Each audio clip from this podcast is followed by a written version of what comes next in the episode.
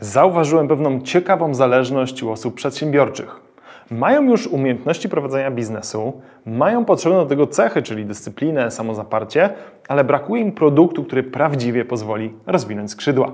W tej sytuacji był Marcin, który opowie o swojej drodze od przedsiębiorcy do inwestora i flipera. Zapraszam. Cześć, nazywam się Filip Kowarski i w tym podcaście od kuchni pokażę Ci, jak prowadzę biznes i jak inwestuję. Mam to szczęście, że na swojej drodze spotykam niesamowitych przedsiębiorców prowadzących wielomilionowe biznesy. Mam też sporo przemyśleń i nie było miejsca, gdzie mógłbym się tym wszystkim podzielić. Jeżeli chcesz dowiedzieć się, jak prowadzić swój biznes, to jest to podcast dla Ciebie. Cześć, jestem dzisiaj z Marcinem, od przedsiębiorcy do nieruchomości. Cześć Marcinie. Cześć, cześć Filip. Przed chwilą rozmawialiśmy o tym, że każda droga przedsiębiorcy to szukanie takiego miejsca dla siebie.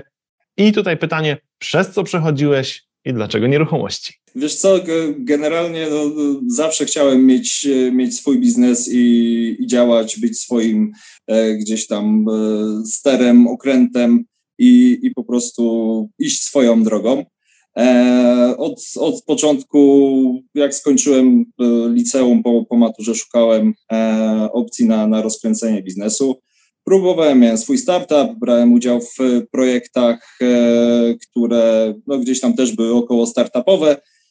Zawsze gdzieś tam szło jak to jakoś do przodu, natomiast no, projektem, który tak naprawdę wypalił, no to z moim byłym wspólnikiem tutaj mieliśmy platformę wynajmu długoterminowego, on gdzieś tam działał z tym wcześniej, później całość faktycznie mocno rozwinęliśmy. E, w ciągu dwóch i pół roku no, wynajęliśmy ponad 600 e, mieszkań i, e, i pokoi. No i później zaczęła się droga, jeśli chodzi o samo, samo już inwestowanie w nieruchomości. To gdzieś tam dało nam podwalinę do tego, żeby, żeby zacząć, zacząć działać. No i tak, tak jesteśmy teraz w tym miejscu i, no i obracamy nieruchomościami czyli 600 najemców, pokoje, mieszkania, do tego 40 flipów, więc widać, że ty w tych nieruchomościach się faktycznie odnalazłeś. A jeżeli tak bym dopytał jeszcze prywatnie, bo to czasem też pozwala tak lepiej poznać osobę, prywatnie jakieś hobby, e, czym się zajmujesz, co lubisz? E, wiesz co, przede wszystkim e, no to od, właśnie od liceum trenuję, trenuję sporty walki. Brazylijskie jiu-jitsu, grappling, gdzieś tam trochę MMA, Obecnie e, mam e, zajawkę bardziej stójkową, robię więcej boksu e, i, jakby no, to, to, jest, to jest moja pasja. A druga kwestia, no to ostatnio w sumie od, od ponad no prawie dwóch lat bardzo mocno się wkręciłem w starsze klasyczne BMW. No i tak sobie taką małą, małą kolekcję gdzieś tam chcę stworzyć, żeby się nimi cieszyć. Czyli można powiedzieć, że przez nieruchomości do pieniędzy, a pieniądze pozwalają realizować swoje założone cele. Jak najbardziej, w pełni się tutaj z Tobą zgadzam. A dlaczego nieruchomości? Skąd myśl, że nagle Marcin zajmuje się nieruchomościami? No, generalnie rzecz biorąc, to poniekąd troszkę tutaj e, wyniknęło z tego, że mieliśmy poprzedni projekt, realizowaliśmy. E, mój wspólnik też troszkę, troszkę już tutaj działał. No i e, kiedy okazało się, że faktycznie e, no są, są tutaj opcje, opcje do rozwoju, no to zaczęliśmy, zaczęliśmy z tym mocno, mocno działać. Teraz, kiedy już działam bardziej na swoją rękę, no to przede wszystkim to jest, e, to są nieograniczone możliwości rozwoju. Tutaj even sky is not the limit, bo, bo po prostu w przypadku nieruchomości można naprawdę wspiąć się gigantycznie, gigantycznie wysoko, realizować bardzo duże projekty e, i, i to, jest, to jest jakby dla mnie e, mega rajcujące, bo, bo tu faktycznie można e, działać, działać, działać. Przede wszystkim to jest jeszcze kolejna sprawa w nieruchomościach. Dla mnie tak naprawdę ja nie odczuwam, żeby była konkurencja. Tutaj tak naprawdę ma się multum osób dookoła, z którymi można współpracować i, i realizować gdzieś tam wspólne, wspólne deale. E, więc to, to jeśli chodzi o nieruchomości, e, ta opcja właśnie praktycznie nieograniczonego, nieograniczonego rozwoju e, i, i tego, że no jest mnóstwo możliwości do działania i tej współpracy pomiędzy ludźmi, którzy działają nawet na, na jednym rynku, to jest dla mnie to jest niesamowite i po prostu się w tym zakochałem. Czasem ludzie mają wątpliwości, czy warto się szkolić. Dlaczego ty zdecydowałeś się na przyjście do nas na szkolenie? Jest to przede wszystkim, żeby, żeby rozwijać e, swoje, swoją wiedzę, tak? Pogłębiać, pogłębiać wiedzę. E, tutaj jeśli chodzi o, o samo szkolenie, no to, to, to była kupa, kupa wiedzy, która e, no, tak naprawdę już od samego początku, bo, bo wracając mieliśmy mieszkanie, które tam nie do końca się sprzedawało, a y, stwierdziliśmy, że a w sumie można to sprzedać jako pod, pod dwupak. No i podnieśliśmy tą cenę, finalnie sprzedaliśmy mieszkanie dużo drożej niż zakładaliśmy na, na, na samym początku. E, więc to e, przede wszystkim to jest kwestia, żeby no, właśnie spojrzeć, po, poznać jakby e, pogląd z, z, trochę innej perspektywy. Każdy gdzieś patrzy troszkę inaczej na każdą, na każdą sprawę i w, na, na takich wydarzeniach, na szkoleniach po prostu poznajemy e, różne opinie na, na jeden dany temat, co niejednokrotnie pozwala na to, żeby wygenerować e, z mieszkania, czy, czy z jakiejś nieruchomości, czy z czego tak naprawdę dużo więcej. Druga kwestia to jest przede wszystkim ludzie, e, z którymi się tam spotykamy. Spotykamy się z ludźmi, którzy mają wspólną pasję, chcą realizować to samo, chcą działać w, w tej branży. I to jest świetne, bo wymieniamy się doświadczeniami, wymieniamy się tym, co, co udało się e, ostatnio zrobić, kto, kto zrobił coś fajnego. No i w ten sposób można naprawdę wspólnie generować dużo, dużo więcej, więc to jak najbardziej jest warto pojawiać się na, na, na, na takich wydarzeniach i szkoleniach. Dlaczego akurat nasze szkolenie? Co spowodowało, że akurat to? Wy byliście moim pierwszym szkoleniem, na które poszedłem i przede wszystkim dlatego, no gdzieś tam, e, jak, jak tutaj oglądałem YouTube'a e, i zgłębiałem właśnie sobie wiedzę tą YouTube'ową, no to e, kurczę, no wydawaliście się po prostu takimi fajnymi ludźmi, z którymi można pogadać, podziałać, no i w żadnym wypadku się nie zawiodłem. Tak, tak właśnie jest, więc no, to, to jakby była główna, główna kwestia, no bo oglądałem też gdzieś tam innych ludzi, natomiast no, tutaj, tutaj trafiłem, to, to do mnie najbardziej przemówiło, e, więc stąd, e, stąd się pojawiłem u Was jako pierwsze szkolenie. Powiedz mi, bo mówisz o tym, że korzystasz z różnych szkoleń. Co akurat w naszym podobało Ci się najbardziej? E, przede wszystkim tutaj było jakby podejście do tego, żeby e, zrobić coś porządnie. Zrobić coś porządnie, żeby stawiać faktycznie na jakość, kwestia też jakby samego, samej tworzenia sobie relacji z ludźmi, z którymi współpracujemy, e, czy tutaj na, na, na, na rynku, e, czy ogólnopolskim, czy po prostu na, na, na rynku, na którym się działa, no to jakby to, to były główne te czynniki, które się najbardziej podobały. Pomówmy trochę o błędach, mitach, Jaki według Ciebie jest mit numer jeden? Być może też go miałeś, ale widzisz też to u innych osób, dotyczący nieruchomości, który jest błędny i można byłoby go poprawić. Co to jest? No nie ma okazji na rynku. No nie ma. No, to jest jakby, według mnie to jest jeden z głównych mitów, który, e, który się przewija przede wszystkim e, przy, przy osobach e, początkujących, bo ktoś no, ktoś, kto zaczyna swoją drogę i, i widzi, że e, idzie do pośrednika, ten mu powie, że nie, tutaj to e, ileś tam za metr, to, to w ogóle jest niemożliwe, e, no i nie ma już w ogóle tych okazji. No nie uważam, nie zgadzam się z tym, bo w sytuacji, gdy faktycznie się szuka, faktycznie się nawiązuje dobre relacje i z właścicielami, i z pośrednikami, e, to, to te okazje są zawsze. E, jest ich niejednokrotnie nawet za dużo.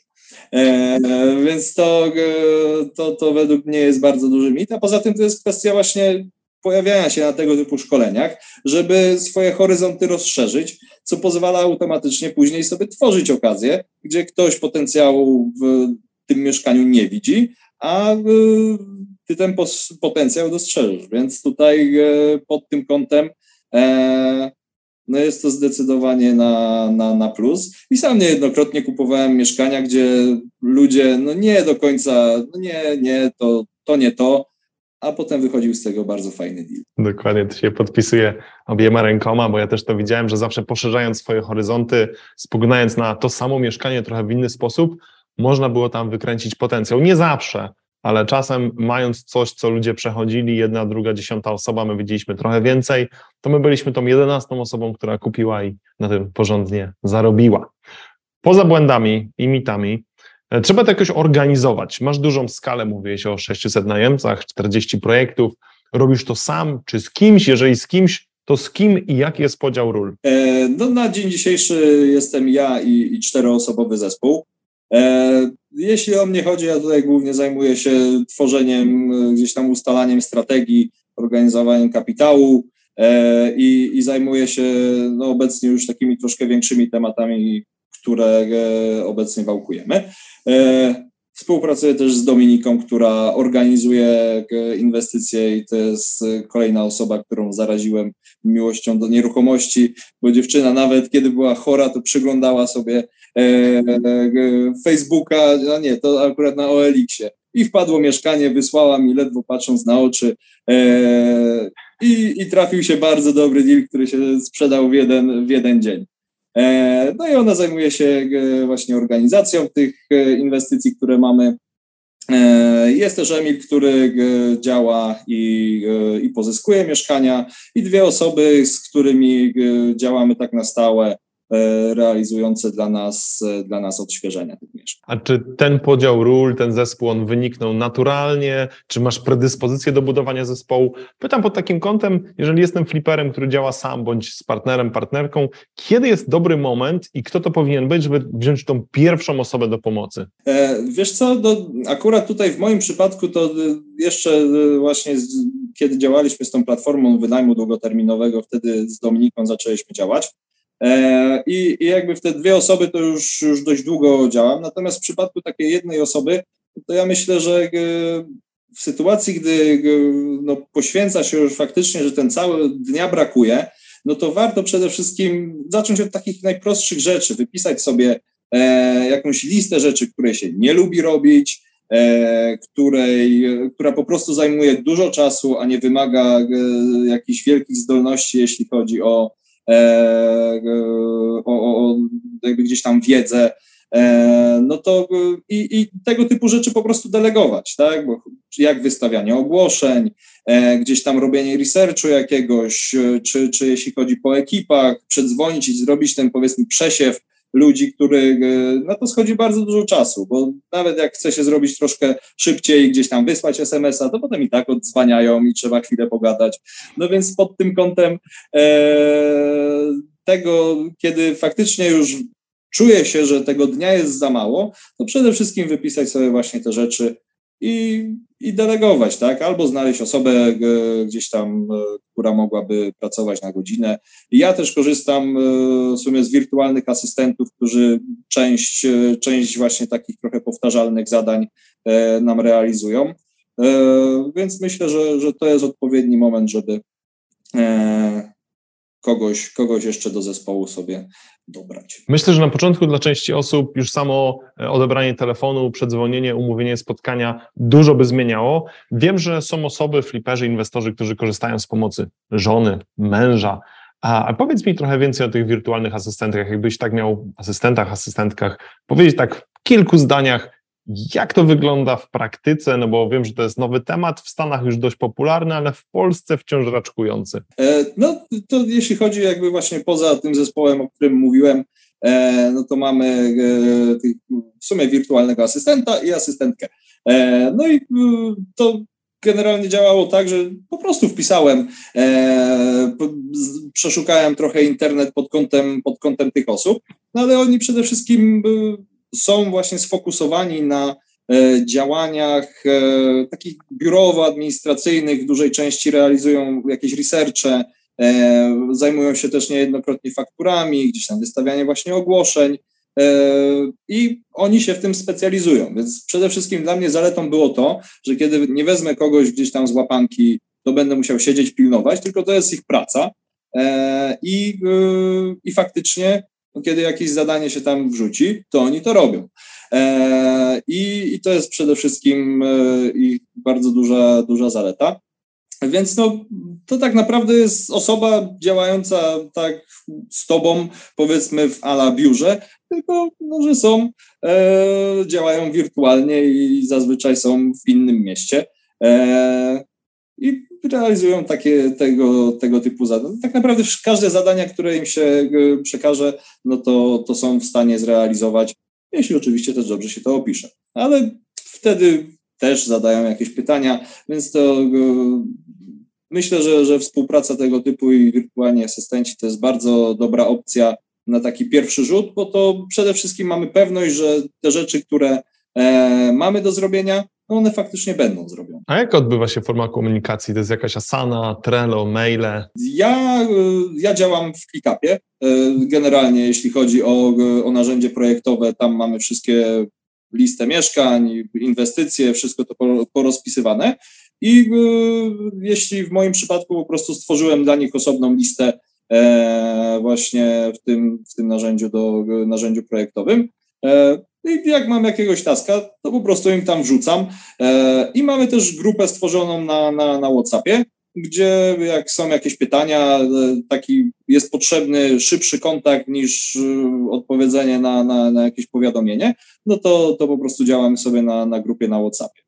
E, więc w moim przypadku tak to wygląda, ale wiem, że niejednokrotnie gdzieś tam maile, e, messengery, e, właśnie tak jak mówiłeś, Asana, Trello, więc to też w zależności, oni się dość mocno dostosowują do tego, w czym dany ich klient tak naprawdę działa. A czy to jeszcze może tak ostatnia rzecz, mm, czy sparzyłeś się kiedyś na jakimś wirtualnym asystencie, czy raczej jak już trafiłeś, to już jesteś zadowolony? To tak naprawdę mm, po, po tym moim pierwszym przesiewie to była pierwsza osoba. Okay. I mm, wydawał się, po, po rozmowie wydawał się być konkretny. Widzę, że też nawet on właśnie rozbudował sobie zespół, bo e, działamy głównie teraz z osobą, e, która, która współpracuje z nim. E, więc e, na ten moment no, nie miałem żadnego e, gdzieś tam potknięcia z ich strony. Była gdzieś tam kwestia, e, jak zamawialiśmy akurat wizytówki, to coś tam się pojawiło, że, ale to jakby było po stronie e, firmy drukującej, że one nie do końca dobre, dobre doszły, więc to z ich strony tak naprawdę no, nie miałem żadnego negatywnego doświadczenia. Dobra, a skoro o negatywnych doświadczeniach, to pomówmy sobie o błędach w nieruchomościach. Jaki błąd kosztował Cię najwięcej lub taki błąd, który kosztował Cię nie może nie finansowo, ale przynajmniej życiowo doświadczeniem albo jakimś takim bólem? Co to by było? No ostatnio miałem sytuację właśnie, gdzie e, no, przeszła nam okazja obok nosa, która e, mogła naprawdę e, to mógł być naprawdę, naprawdę dobry deal, bo tam było do wyciągnięcia no, spokojnie ponad 100 tysięcy bez jakby zaangażowania jakiegoś E, wielkiego kapitału i przy zwykłym odświeżeniu. E, no, sytuacja wyglądała tak, że e, kupowaliśmy mieszkanie od osoby, która no powiedzmy była troszkę szemrana. My to wiedzieliśmy, że to, to była ciotka i taki Mariuszek, który no, lubił sobie coś tam czasem wypić. E, no i generalnie rzecz biorąc, sytuacja wyglądała tak, że e, podpisaliśmy akt, natomiast nie mieliśmy, e, w Łodzi jest strefa rewitalizacji. I przy strefie rewitalizacji mamy dwa akty. Mamy umowę sprzedaży warunkową, gdzie miasto rezygnuje, bo to jest tak naprawdę czysta formalność, i rezygnuje z możliwości pierwokupu, i później mamy umowę przeniesienia własności. My tą umowę warunkową podpisaliśmy E, będąc e, w pełni przekonanym, że no, taka umowa powinna być, ponieważ mieszkanie e, było właśnie częściowo w strefie, rewitali- w strefie rewitalizacji. Notariusz też powiedział, że ta umowa nas zabezpiecza, że już sprzedaż nastąpiła, bo to tylko i wyłącznie miasto może zrezy- jakby zre- rozbić całą transakcję i wykorzystać prawo pierwokupu. No ale niestety tak nie było. E, okazało się, że e, jest to ten częściowa strefa rewitalizacji. Mieszkania po drugiej stronie są w tej strefie, natomiast to mieszkanie, które mieliśmy w naszej strefie, nie było, e, nie było w strefie rewitalizacji i tym samym dwóch innych inwestorów następnego dnia po akcie naszej umowy warunkowej e, podpisało dwie przedstępne, też tego samego dnia, z wpisem roszczenia do księgi wieczystej. No i, i tak naprawdę z naszej strony było to pozamiatane. Nasza umowa była nieważna. Notariusz nam powiedział, że tak, to nas zabezpiecza i nawet nie trzeba tego wpisu robić. No i mieszkanie nam przeszło, przeszło obok nosa, e, bo no, już je kupili, zostało przekazane, więc e, no niestety. Natomiast już wiem, że przy każdej warunkowej umowie wpis będę realizował. No, powiem Ci Marcin, że dokładnie to samo mnie spotkało. To raz się trzeba sparzyć, bo dopóki tego nie zrobimy, a już idziemy do notariusza, to mówimy, a po co to roszczenie, ono jest niepotrzebne, tylko komplikuje, to jakoś dziwnie brzmi w tej umowie, może sprzedający się wystraszy, a na koniec dnia to jest właśnie coś, co no, u nas też straciliśmy w ten sposób okazję, więc no niestety. No to prawda. Dobra, pomówmy teraz o takim koncepcie. Mamy kogoś, kto chciałby wpaść na szkolenie, ale waha się, bo cena, bo nie wie, czy warto. Co byś takiego sobie powiedział? E, zawsze warto. Zawsze warto, e, bo tak naprawdę ja patrzę pod takim kątem, e, że nieważne ile się wyda, ważne ile się z tego wyciągnie i ile będzie można zarobić.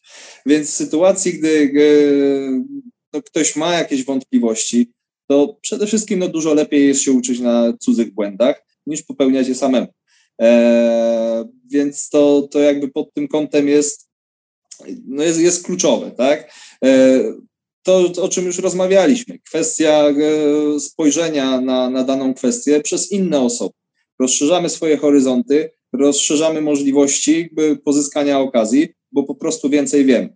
E, a trzecia kwestia, no to, to jest możliwość poznania ludzi, którzy działają w, w, tej, samej, w tej samej branży, działają też w nieruchomościach i no, niejednokrotnie się zdarzyło, że e, z ludźmi, z którymi właśnie widziałem się na Twoich czy zjazdach, czy szkoleniach, no to e, później realizowaliśmy wspólnie e, jakiś, jakiś temat, no i wspólnie na tym zarabialiśmy.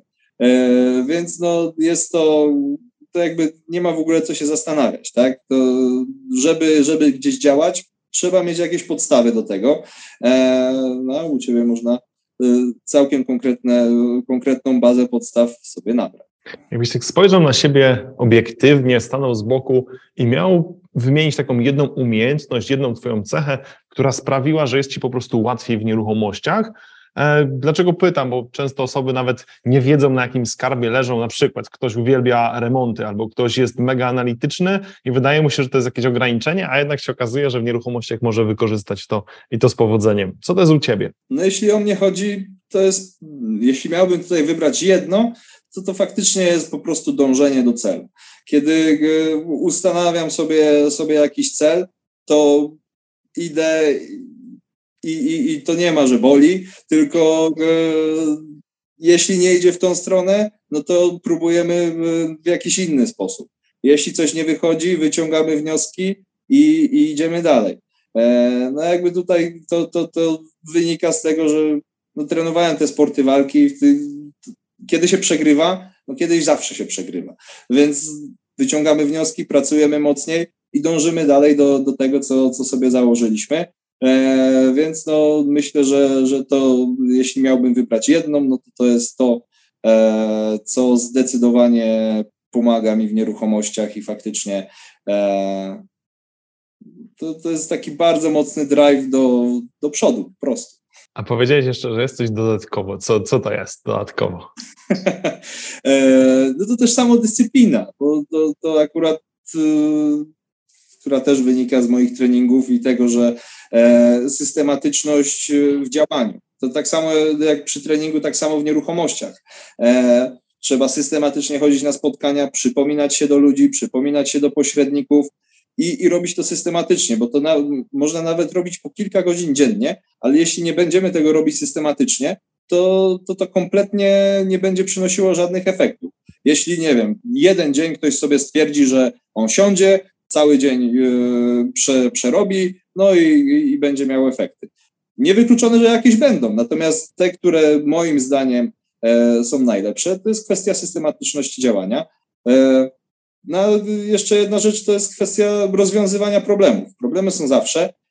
kwestia jakie, jakie rozwiązać. No moim zdaniem też jakby taką trochę biznesową miarą przedsiębiorcy jest to, w jaki sposób zachowuje się i jak działa, kiedy jest gorzej, kiedy są problemy i kiedy powiedzmy, no nie wiem, rynek jest troszkę, troszkę gorszy albo właśnie te problemy się pojawiają, no to, to wtedy widać wartość przedsiębiorczą danej, danej osoby. E, uważam, że jeśli chodzi o problemy, to też mi całkiem, całkiem to dobrze wychodzi, no bo to znowu jest dążenie do celu i jak nie idziemy tą, to idziemy w drugą i cały czas próbujemy.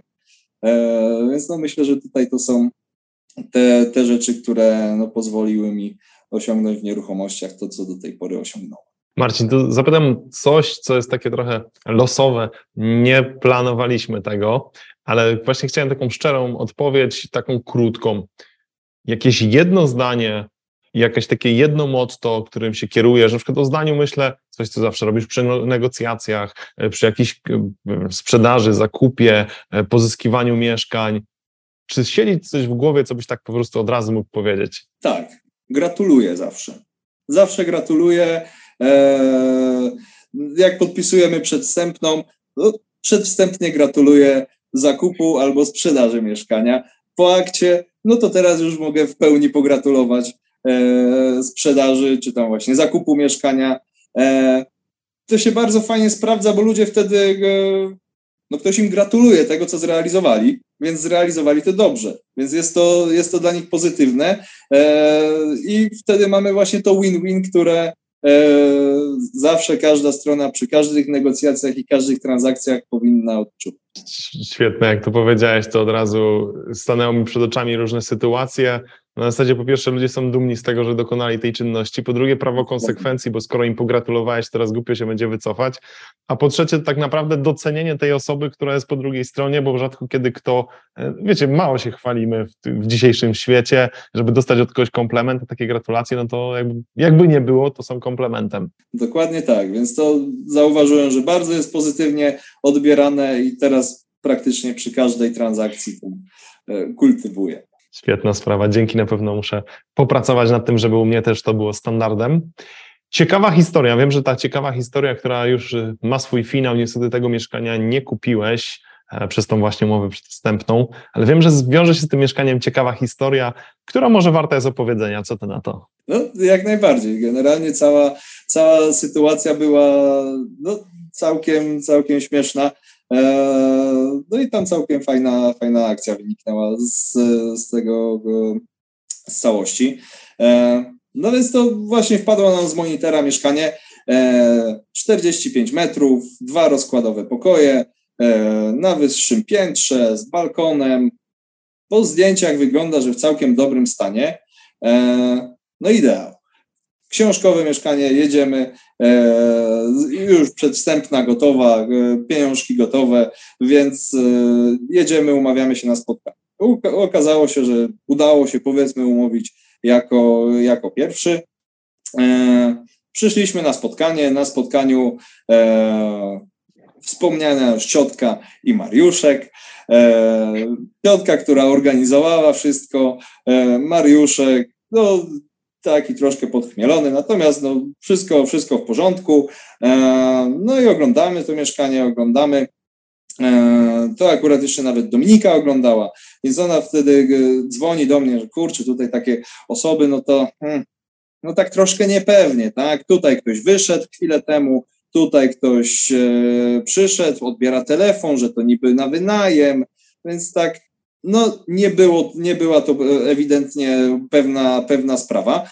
Natomiast finalnie dogadaliśmy warunki i zdecydowaliśmy się, że zaryzykujemy i, e, i podpiszemy umowę przedwstępną z zadatkiem.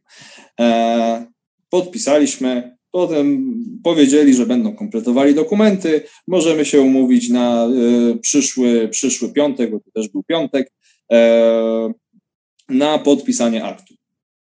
Sobota nie ma kontaktu. Niedziela nie ma kontaktu. Poniedziałek no nie ma kontaktu. No więc albo palują za e, zadatek, albo no coś jest nie tak, albo się zwinęli. E, no we wtorek się odezwali, więc e, troszkę, troszkę zeszło ciśnienie, że okej, okay, kompletują dalej dokumenty. No to mówię, dobrze, to akurat wtedy nie miałem pełnej kwoty na to mieszkanie, więc zadzwoniłem, e, zacząłem gdzieś tam wydzwaniać po, po znajomych. No i dzwonię do znajomego. No on mówi, że e, ja mówię, opisałem mu to mieszkanie. E, on tak mówi, czekaj, to jest mieszkanie na leczniczej? Mówię, tak. Lecznicza 167, tam mieszkanie 16? No tak. To ja mam podpisać tam akt w poniedziałek. A ja mam podpisać akt w piątek. No to mówię, dobra. No to w takim razie nasza y, ocena tych osób no w pełni się spełniła. E, no nie byli, nie byli zbyt y, fair, więc no stwierdziliśmy, że okej, okay, dobra, to, to w takim razie jedziemy tam na miejsce, bo znowu kontakt się urwał. Poczekaliśmy tam na następnego dnia z samego rana, bo stwierdziliśmy, że w takim razie to zrobimy, po, po kupimy po 50%, e, no bo w sumie to po co, po co mamy gdzieś tam coś, nie wiem, o to mieszkanie walczyć, kiedy on akurat miał tyle, ja miałem tyle, więc mogliśmy sobie wspólnie to mieszkanie kupić. E, no i przyjechaliśmy właśnie na miejsce, dzwonimy, Mariuszka nie ma. E, weszliśmy tam do, do klatki, no i poczekaliśmy chwilę. E, po 30 minutach Mariuszek się pojawił, więc jak Mariuszek się pojawił, pojechaliśmy od razu do spółdzielni, ustaliliśmy, jakie jest konkretne, konkretne zadłużenie. Właśnie Adam, mój znajomy, umówił notariusza, pojechał po wypis z rejestru gruntów i lokali, E, więc mieliśmy dokumenty te, które pozwalały nam ten akt podpisać. No problem pojawił się, bo nie okazało się, że nie było aktu. Mariuszek tego aktu nie miał. E, więc pierwsza myśl, pojedziemy do notariusza, u którego robi. Okazało się, że u notariusza no jednak jest na emeryturze, więc jedziemy do sądu. W sądzie z kolei e, musieliśmy czekać dwa dni. Na szczęście ciotka e, odezwała się, że jest, e, jest pod mieszkaniem, więc pojechaliśmy po ciotkę, pojechaliśmy do notariusza, mieszkanie podpisaliśmy, wyszliśmy bardzo zadowoleni, fajnie akcja przeprowadzona, szybko, sprawnie, e, no a finał był jaki był. No. No jest co przynajmniej dzieciom opowiadać i tutaj też taka odezwa do naszych widzów. Za każdym razem, jak mamy jakąś taką sytuację, gdzie już by nam się wydawało, że no, wszystko poszło perfekcyjnie, a na koniec się nie udało, to pamiętajcie, że przynajmniej będzie co później opowiadać. I jeżeli nie jest to wygrana finansowa, to przynajmniej będzie to wygrana pod kątem historii, którą można e, opowiedzieć. E, Marcin, to tyle. Dziękuję Ci za rozwinięcie tych wątków, szczególnie tutaj o ten e, wątek gratulowania oraz wirtualnych asystentek. Myślę, że to jest coś, czym na pewno warto się zainteresować. Dzięki. Również dzięki bardzo. Cześć. Cześć. Jeżeli podobał Ci się ten odcinek, to więcej materiałów znajdziesz na filipkowarski.pl i koniecznie obserwuj ten podcast. Do usłyszenia.